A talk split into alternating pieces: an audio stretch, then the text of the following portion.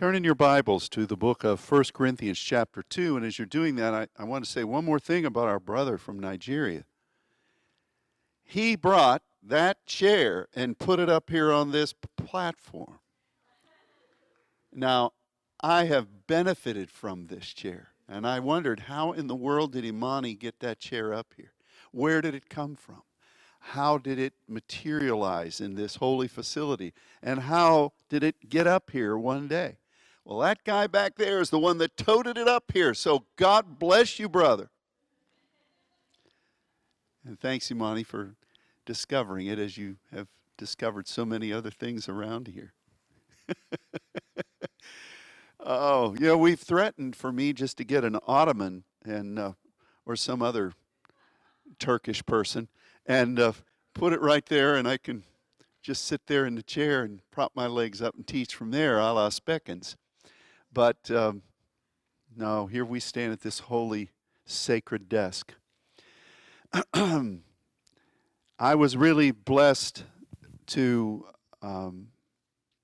be recipient of the instruction of the Lord over the past few weeks regarding how God's Spirit is communicating to us, and for the Spirit to be guiding through the Scripture for things, again, that we've not seen before, about how God reveals Himself and how He speaks to us and forms His understanding in us, and particularly over this past week and what will continue into the week to come, how He reveals His wisdom to us. And I was really blessed to hear Dennis teaching on wisdom today as well. Very powerful message.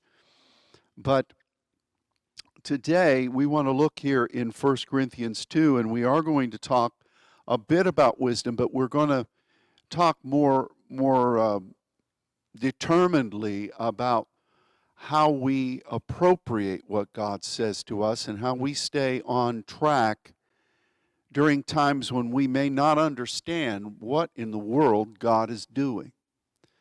I was very blessed to hear a teaching that was submitted from Pastor Haley from Hinton, West Virginia, on the Voices broadcast. But as I listened, I was really moved by her very candid expressions of what this past year had meant to her as she walked through these very challenging months.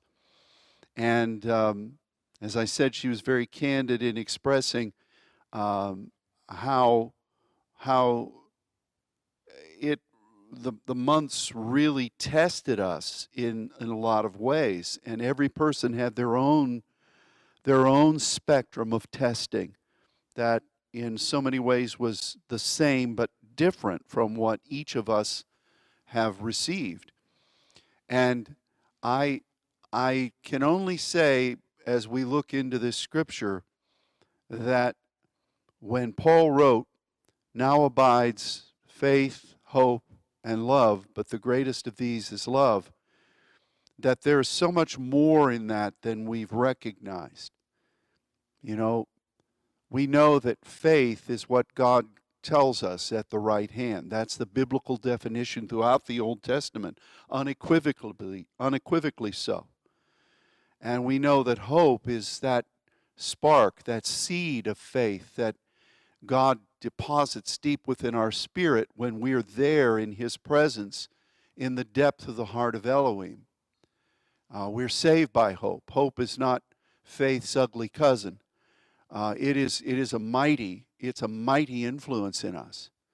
And those two abide at the behest of agape, which is not really necessarily a philanthropic work or a benevolent work. Agape from the Hebrew is us breathing hard after the purpose of God and being willing to say yes to that.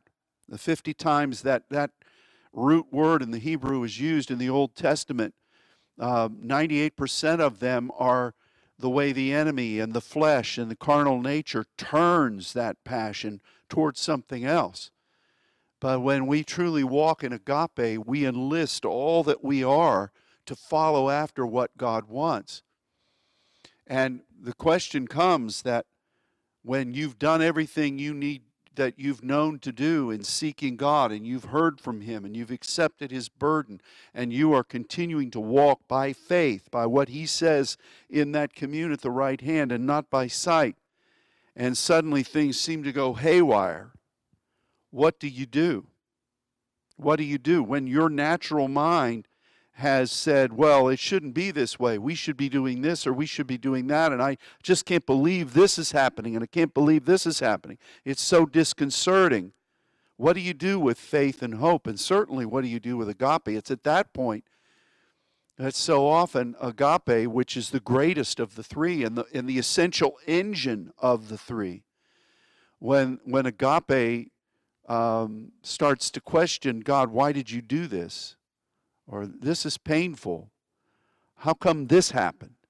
You know, why did you choose to direct us down this route when we felt very clearly that you had this and this and this?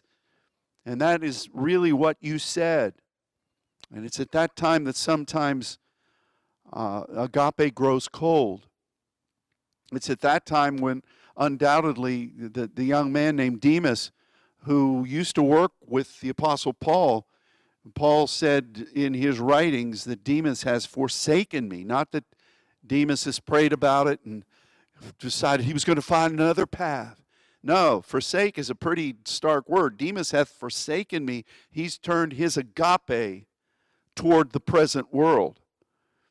And what do you do when you've done everything you've known to do to stand, and you stand therefore, but yet you wonder, Lord, what in the world are you doing? And it's at that point that you have to really adapt the patience that is required for any apostolic work. You have to say, though it seems like everything we've known is being slain here, yet we will trust. And I think back to the many things that all of us individually have faced over the past year. And I firmly say that I said this before, I'm better off now than I was a year ago at this time. And I'm delighted in that. But that's not to say that last year was a booger. You know? I don't want to begin to go down the pathway of all the stuff that I dealt with in my thinking and physically, and all the ways that we had to turn and modify and improvise during a time that this world really was turned upside down. But yet God is in it all. And nobody foresaw it. I know that there's always some person that said, well, yeah, there was a prophet over here who said this. Well, none of the big hitters were saying anything about it. It just kind of caught everybody flat-footed. And but yet God is in it all. And I see what God has done. Now, if you, to some degree, and like I said, I rejoice at what God has worked through the midst. Though there was evil intent, God has worked for the good. And right now, you look and you see things in our country, and you say, what in the world? It's like the inmates are running the asylum. And you think, what is happening here? And it's just true. I mean, every day there seems to be something that smacks in the face of righteousness. And you think, what in the world, God, have you lost control? And you know very clearly that He has not lost control. You know very clearly that God, who is over all, is working all things for the good. And we have to trust Him, and we have to enjoy Him. And every miracle in the Bible, and we've said this a million times, took place when it looked like God had lost control. Every miracle in the Bible looked like The people of God who were then the recipients of the miracle were done for. Every one of them. And if they weren't in that position, then there would have been no need of a miracle. And as again, we've said before, everybody wants to talk about miracles. They just don't want to be in a position where they need one. And, you know, we preach about miracles. Miracles are coming. Well, you better watch out when you say that, because it's likely that you're going to find yourself in a place where it's you and Goliath in the valley. And that's a wonderful place to be in, but you better prepare yourself for that. Because if you let your processing and your aspirations and your view of what has to happen take center stage, well, when that way that seems right to you, but the end thereof is destruction, happens, you might be tempted to give up on the agape and wonder, God, why did you do this to me? That's just faith walk. That's apostolic walk. And you better figure out how to deal with that kind of thing, because man's ways are not God's ways. And so we find here in this second chapter of 1 Corinthians some really interesting points that the Spirit laid on my heart for how we should appropriate our perceptions of the wisdom of God, but more so what we do regarding the eternal plan of God in our life that we live for Him on this earth. So I asked Sylvie to prepare a PowerPoint of this entire chapter, and I thought, well, this whole thing is great, but we're just, for now, we're going to look at, beginning at verse 5, and we'll read several verses, and then we'll talk about two specific factors that I think we need to lay claim to as we walk in this pathway of faith.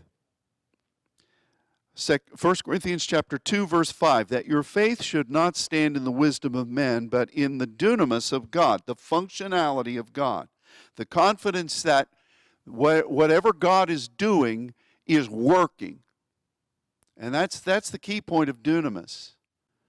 Dunamis is that dimension of the power of God that's functional. And when the woman with the issue of blood felt the dunamis of God move through her, what had gone haywire in her body then began to function properly. And Jesus sensed that go out of him. And over again, dunamis is that. And so our faith stands in the understanding that God has everything in control, and even if it looks like things are gone haywire, God is functioning exactly the way He wants to and will continue to do that. Nothing's broken. It's working. It may just not seem that way to us, but that is what we have to believe. Verse 6, howbeit, that's a good old King Jamesy word, we speak wisdom among them that are perfect, yet not the wisdom of this world, nor the princes of this world that come to naught. But we speak the wisdom of God in a mystery, even the hidden wisdom, the kryptos wisdom, which God ordained before the world unto our glory, which none of the princes of this world knew, for had they known it, they would not have crucified the Lord of glory. I want to stop right there and talk about this business of ordaining and how it applies to us, because this word is also translated as predestined. And when you talk about being predestined, it kind of gets people, if they're in any way beset by the philosophies of man, they get confused. Predestination, foreordained. Basically what this says is, for us, that God knew us from before the world was formed. Scripture says that, from the foundation of the world. And when He caused us to be born, He caused us to be born at the exact time, with the exact giftings, with the exact measure of ordained service that we're supposed to fulfill. And the key point is that we recognize that we're here to serve Him, and if we stay close to Him, we will fulfill what He wants from us. So God ordained this before the world unto our glory.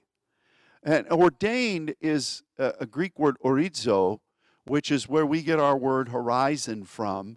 And in the ancient world, this really spoke about boundaries and apportionment, something that's apportioned. So when God caused you to be born in this time frame, there are measures of apportionment that you are to be serving Him in. There are boundaries. The problem is that so often we overflow the banks of common sense, and we need to stay within our boundaries. And too often in the Scripture, you see examples of God telling people to do this or that, and then they get to that place and they start innovating. And they think, well, God said to do this, but I'm going to do this. Or God said to do this, but how about this too? And when you're in that this too business, that's when destruction comes. And I think that a number of us over this past year, God really tested us. It's not that He's playing games with us. He tested us. And He said, I want you to see that I'm going to be doing this in these parts of your country. I'm going to be doing this in Europe. I'm going to be doing this in Brazil. I'm going to be doing this in a number of other places. And I want you to start to contract with the indigenous leaders there. And I want you to put things in motion, which we did. And remember, last year, we had all kinds of stuff scheduled and in place. Fascinating things, amazing things. And then God, who knew all of that, said, no. And you say, well, maybe you missed God. Maybe you didn't hear from God. Well, that's not what the Scriptures say. I mean, remember, just one illustration, and there are many we could give, and we've given this before. You remember when Paul had the night encounter with the man from Macedonia. He said, come over to Macedonia and teach us how to cry out unto God. When did Paul hear that? And what was the situation he was in when he heard that? Well, they had been receiving offerings to go to Asia. They had people praying. They had all their prayer teams. They had all their prayer chains. They had all their texting numbers and everything. You know, they were going to stay in touch, and they were going to be sending Zoom back from the various parts of the unknown world so that people could stay in ready contact. Paul had that all set up, and then this night visitation comes and says, go the exact opposite direction. And that impacted all of us because it took his ministry journey from going east to going west. And that's really the truth. You can look at it, because Syria and Macedonia are different directions. Even today, there has not been a switcheroo. And so, but God knew all that. So why did God, with the Apostle Paul, say, okay, you know, get all your intercessors going, start receiving offerings. I want to do this work over here. Did God not want to do that work? Of course He did. But then this angel appears and says, come over here. And Paul went. There were other illustrations of that. There was another time when Paul and his group earnestly desired to go to a certain place, and it said, the Spirit suffered me not to go. Well, how can that be? I mean, isn't it all God's work? So God does things, and His reasons we have hypothesized before. I think to some degree it throws the enemy off guard. But, you know, for the largest point of it is it's to test us, because it's His work. It's not our work.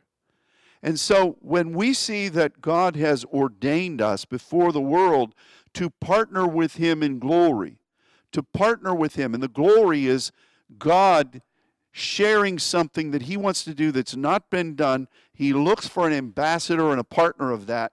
And you, the glory is manifested on that new work as well as on and through the individuals that have partnered and come into a league with God by divine invitation for that work. So that's really where we are.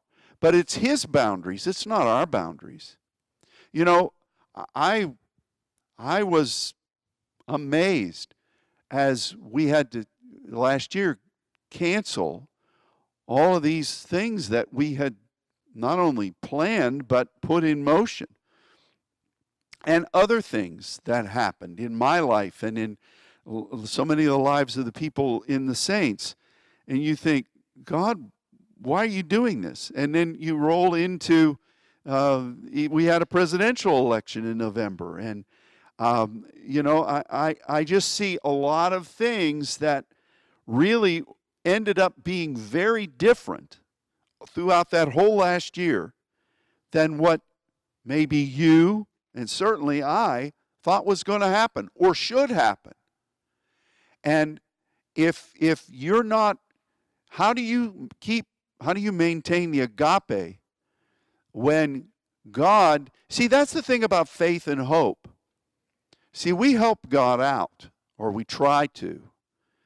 I know that a lot of the things over the years that God said he was going to do, when they finally happened, they were done in a way that I in no way was expecting. It's just a stunner. And it was better than what I thought. And every one of the major things that God has done has happened that way. And I imagine it's happened that way in your life too, hasn't it? The problem comes that when we obey the Lord and we come into a position where we think, okay, I've obeyed the Lord, God's going to do this, and God's going to do this, and God's going to do that. And when those things don't happen, we think, God, you lied to me. What good does it do to trust you when you're not going to do what I know you want to do? Did you hear how I said that? What I know you want to do. And God is just there with us. The tricky thing about faith is that God is more about the journey than he is about the end result, because the end result is going to happen exactly the way God did. There's no switcheroo with that. It's going to be according to his eternal plan. So the end result is never in question. The journey is for us, and God wants to develop relationship with us. God wants to test us. He tries the reins. And on the journey to a miracle, there are a lot of twists and turns that we weren't expecting. And if we trust the counsel of our coffee drinking buddies and our internet pals, we stoke one another up about what's going to happen and what shouldn't happen, and can you believe this and can you believe that, and when things don't happen the way all of us think it should, then we think, God, what is wrong with you? I've been there, and I know you have too. And this is an important lesson for us to learn as saints, because so often we fulfill different roles in the army of the Lord, in the theater of battle. So many times when you are a pioneer of something, you don't see the great victories. You're breaking through into new territory, and you are really in a battle for your very life, or at least it seems that way. And what we're really doing is doing the necessary task of breakthrough. The Normandy beaches speak of that very clearly, as so many other places in the history of warfare. But then there are times where we come into a place and we see a great harvest immediately, and we think South America has been this way. It's different from any other theater of operation we've been in. And we think, wow, this is great. And probably, though, we don't understand that there were those that broke through before we got there. We just rode in on the tank that took the city. And so we have to be very confident in the fact that God knew us before the foundation of the world. He called us to partner with His glory, and He preordained, He predestined us, or here it is that He ordained, anorizo. This is your boundary for this time. You come and you stand there, and you be faithful there, because what you're doing there is like a symphony. You're playing this part. The first violin is playing the solo. The timpani back here is providing some measure of foundational beat that is keeping everybody rock solid and in suspense. It's like on a team, you know. You see, well, I'll talk about the Cowboys. You see Emmett Smith break a run, and you think, wow, that's great. And nobody saw Mark Stepnowski, the all-pro center, who opened up the line for Emmett to run through. Nobody saw that. Nobody standing on the line saying, yay, Mark, woo, what a job, what a job. But without that, there's no breakthrough. And so we've got to recognize that in this crazy scenario of walking in this apostolic mission, you read the book of Daniel and you find him talking about, you know, the saints are going to be doing battle, and the enemy's going to try to wear you thin. And there's going to come a time where you are gaining the victory. And then they're going to gain preeminence over you. And then you're going to reestablish the kingdom. And you think, well, God, it seems like this is like the wave of the sea, you know. We're standing here and we're standing. All of a sudden the tide shifts and we get knocked over. Why is that? Well, it's just the way God does things, but He is always the victor. He is always the winner. And when we are looking at the ordained boundaries or apportioned places, we have a job to do, and really it's not, this is what I'm going to be, and I'm going to always see this happen. Boundaries in warfare change, but duties remain the same. And the most important duty you have is to obey. And when you're obeying, stand. Take cover, take stand, and don't give up. And so I see this right here. And then verse 8 continues. None of the princes of this world knew this. For had they known that and realized that this is what God was really going to do, they wouldn't have crucified the Lord of glory. You think about that. How did the demons not know this? How did the princes of this world not know? Well, first of all, they were operating on demonic wisdom. They were operating on those carnal things and wicked things that we discussed this morning in Sunday school and is written so many times in the Word. But also, the Bible says that as soon as Satan heard that God was going to create a being like you and me, of His spirit and His likeness, Satan wanted to kill that from the very beginning. He was a man killer from the beginning, and he engendered warfare and battle. So it is very likely that one of the reasons they didn't know was that they were thrown as lightning out of heaven before that plan was really being manifested. But that's another thought, and we're going to talk about that here in a minute. We're going to end up talking about Gabriel in just a moment. Verse 9, as it is written, eye has not seen nor ear heard, neither entered into the heart of man the things that God has prepared for them that love Him. But God has revealed them unto us by His Spirit. For the Spirit searches all things, yea, the deep things of God. Now, this is interesting, how the Spirit of God reveals things to us. But with that, as we've been talking, you have to be sensitive to listen to the breath of the Spirit, and that still small voice. He that has an ear, let him hear what the Spirit is saying to His ecclesia. And it's a very interesting process, but God leads us in that way. God has prepared these things for us, and that's the other word we want to look at today, because prepared here is a word that is used regularly and often to describe the ministry of the friends of the bridegroom. And when we talk about prepare the way of the Lord, that's this same word. And we're going to look at the book of Luke, the first chapter, and the words of Gabriel, but there are three times in Luke's writing that he speaks about preparing the way of the Lord. One of them is through the words of Gabriel, which in Luke 1, verses 17 and 18, you may want to go ahead and turn there.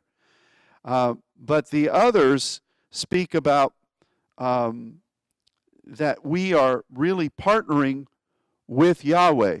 We're partnering according to God's plan, and we're preparing that. And it's through our waiting on the ways of God, the face of God, the ways of God. And so that's a very interesting thing. But Gabriel's take, when he was speaking to Zacharias, is very interesting. Luke chapter 1, verses 17 and 18. Man, chapter 1 is very long. 80 verses. Okay. Gabriel, who stands at the presence of the Lord at the right hand, he is the communications expert of the throne. Gabriel means mighty man of Elohim.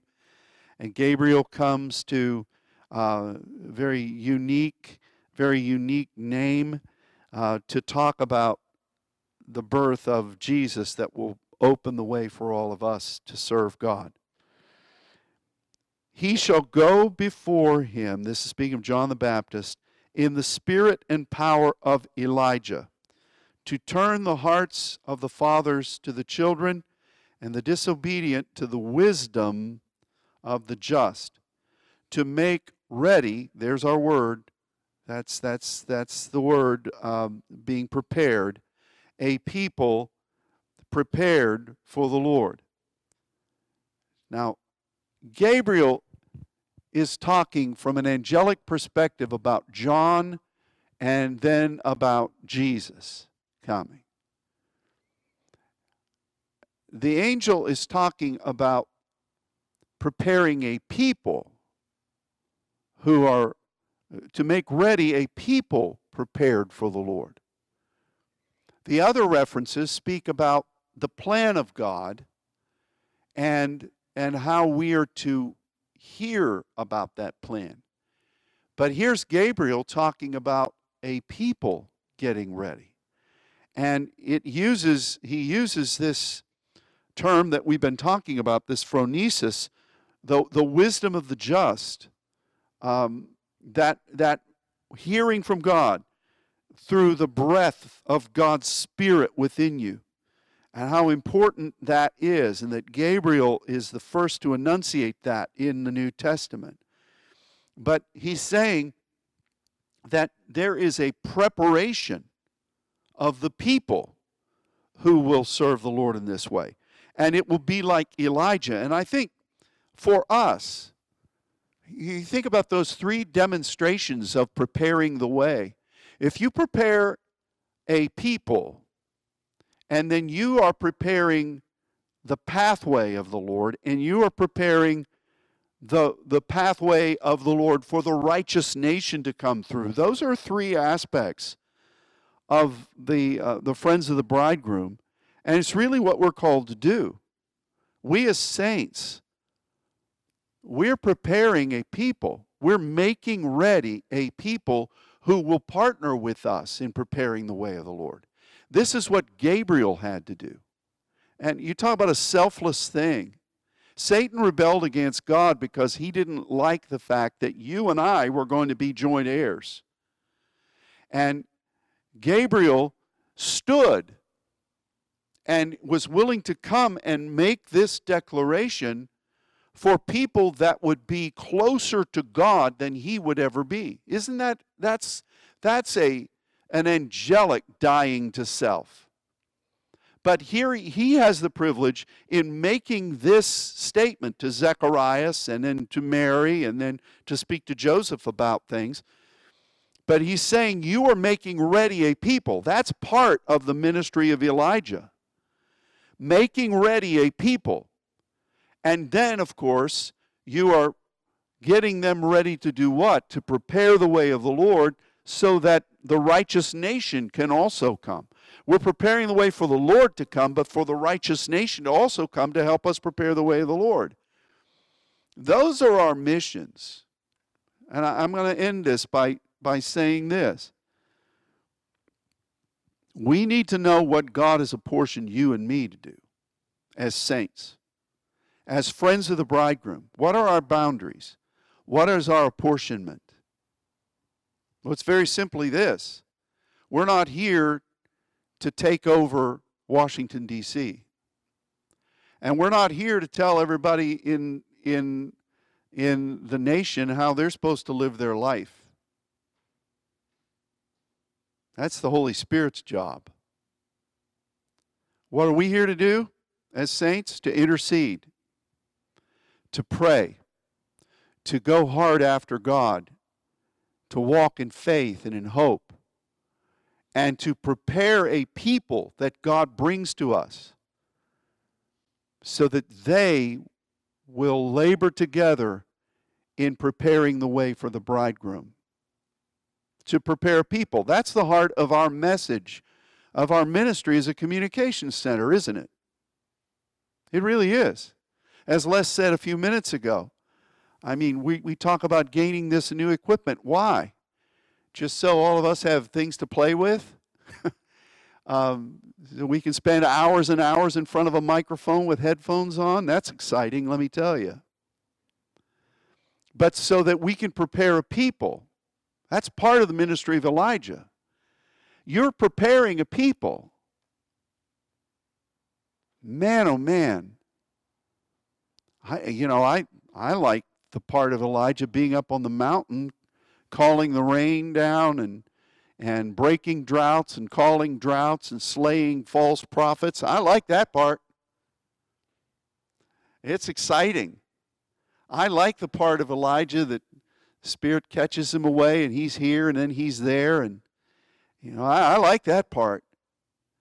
But that business that he started to do, but yet he didn't really get to fulfill it in the next way God wanted him to do, to train the sons of the prophets, which somehow he forgot about those 7,000 when he was saying to God, I'm all alone.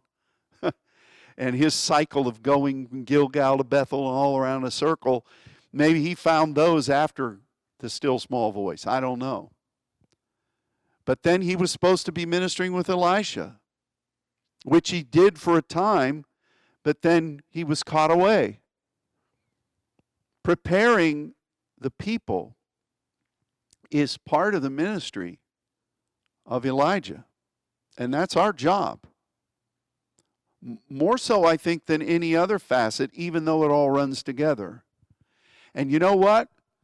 That ministry continues regardless of what's going on with people being afraid of COVID. That's going on regardless of protests across the country and whatever's going on or not going on in D.C. or at our border. Our job is to prepare a people who prepare a way for the Lord. And that's the ministry of Elijah. So these two things Paul says here. He says, number one, you are ordained. This is a different word from the tetheme and the empowerment for ordained. This word specifically speaks of boundaries and apportionments. It may not be what your mind wants to do. It may not be what your pride wants to do. You know, that's one of the things that I was reminded of the other day when we had that meeting. I was reminded of the fact that many years ago we laid down all of our weapons of competition as in the religious world. We just laid it down, and we laid, I'm just saying what happened. We laid our reputation down. And, you know, how do you compete with this church across the street? How do you do this? How do you do this? How do you get more people? Well, they're doing this. Well, we'll do this and this. That goes on in most churches. They may not put it on their bulletin board out front, but that's what happens. We had to lay all that down, and gladly so, because frankly, I was getting a little tired of it, Debbie. I just was.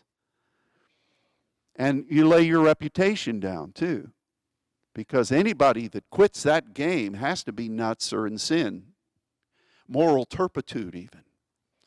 But, you know, the idea of saying we're not going to do this anymore, instead we're going to be on our face and pray is nonsense. That makes no sense. So, what has God ordained us to be? What is our apportionment? What is our calling? And how is He preparing a way? How is God preparing? See, same word. God has prepared those things. Eye has not seen, ear has not heard, neither has it entered into the heart of any person. The glorious things that God has prepared for those who are moving in His agape. That preparation is a big deal because we are preparing the way of God's purpose. We are preparing as intercessors for what God wants to do in restoration. We're preparing a roadway for others to come through that we may never know and they may never know us. But we're also preparing a people, the ones that God leads us to. And that is what Elijah's ministry was supposed to be, according to the great spokesman of the right hand of God, Gabriel. I just think that's fascinating because this is something that we don't often see or recognize. That Gabriel, in talking about John the Baptist, he said, this guy's ministry is going to make ready a people. To make ready a people. That is our calling, more so than I think as intercessors. Of course, intercessors, being sons, being saints, that's our identity. But for this house and for the network, we're supposed to be making ready a people. And then we prepare with them the way of the Lord, what God's doing. And that way is not up to us. That way is not up to us. You know, I read a really amazing book written by Stephen Ambrose, who wrote Band of Brothers fame. I know many of you have seen that miniseries. But he wrote about the building of the Transcontinental Railroad, which was fascinating. It was also a couple thousand pages long. But it was fascinating. The things that they did in that competition from the Union Pacific and the Western Pacific, how they came together and how they decided the route that needed to be done in a land that they didn't really know. And the decisions they made sometimes made no sense at all, made no sense. And they were in competition with each other as to who would get through fastest, because really, they were getting paid a certain amount from the government for every mile they went. So that was also a motivating factor. But those guys that were out there doing that hard work of getting that track laid, they weren't in charge of where it was going. In fact, there were a couple of times where there were major points of discussion, heated discussion. Because you had coming from the West a lot of Chinese people, and you had coming from the East a lot of Irishmen. And those were the two main groups that were laying this track. And you could look down through the plains, and some of them thought, this would be the way we should go. This is going to be a whole lot easier. It's for miles. It's even on a slope downward. That would be great. Let's do that. It'd be less work for us. Man, it would be easy. Well, the surveyor said, no, you're not going that way. You're going to have to blast through this mountain here. And they said, why? And there was almost a riot at one point. And because if you went that easy road, several miles down there, you were going to be boxed into a canyon that there was no way out. And they didn't know that. It would have been easy work for a few weeks, but it would have led to destruction. And sometimes we are, with all of our grandeur and wisdom and our bulging muscles from having laid the track for the last 500 miles, we think that we know which way the great surveyor would say, you take this track in preparing the way of the Lord. And it has to be this way, because all of us Irishmen, we think that it should go that way. It'd be a whole lot easier. Man, we're ready for this. But the end that the great surveyor knows is a canyon where there's no way out, and a canyon that also floods a couple times a year, which is not a very good thing if you're building a railroad. And I wonder if our best laid plans that God was testing, are you going to be willing to do the hard work now when you don't know really why I have chosen you to go this way instead of that easy way that your eyes could see? I wonder what the main thing over this past year was. And I think it was, I'm sure it was, trust me. Keep praying. Don't give up. Don't let your own sense of being misled stop you from seeking me. What I'm going to do is much better than what you thought I was going to do. What I'm going to do is going to make so much more sense a year from now, and you're undoubtedly going to testify, thank God I didn't go the way that I thought was best for me. And so in this passage in 1 Corinthians, you have those two things that's mingled in with Paul's discussions about wisdom and the enemy. The enemy doesn't understand that plan, but it's God's plan. We are ordained. We have a mission. We've been uniquely created to fulfill a task. And we're preparing. We're preparing. And part of what that preparing is, as we prepare the way for the second coming of the Lord, is to prepare a people and to do what we need to do as intercessors to continue to intercede about God's plan and partnering with him as intercessors. Why he chose the need for that, I don't know, other than the fact that he's trying to develop us as sons.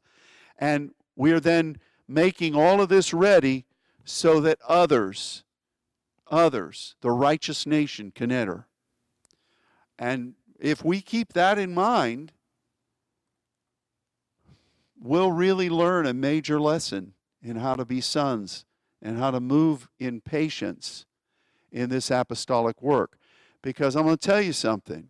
What's coming in the darkness upon the earth, gross darkness, the people, if we have to be convinced that this is the way it should be, you know, God, I can just give you some counsel, it's going to be this way, and when it goes haywire, that plan goes haywire, we're always going to be falling off the wagon, and we're always going to be thinking, God, I just don't understand. Wow.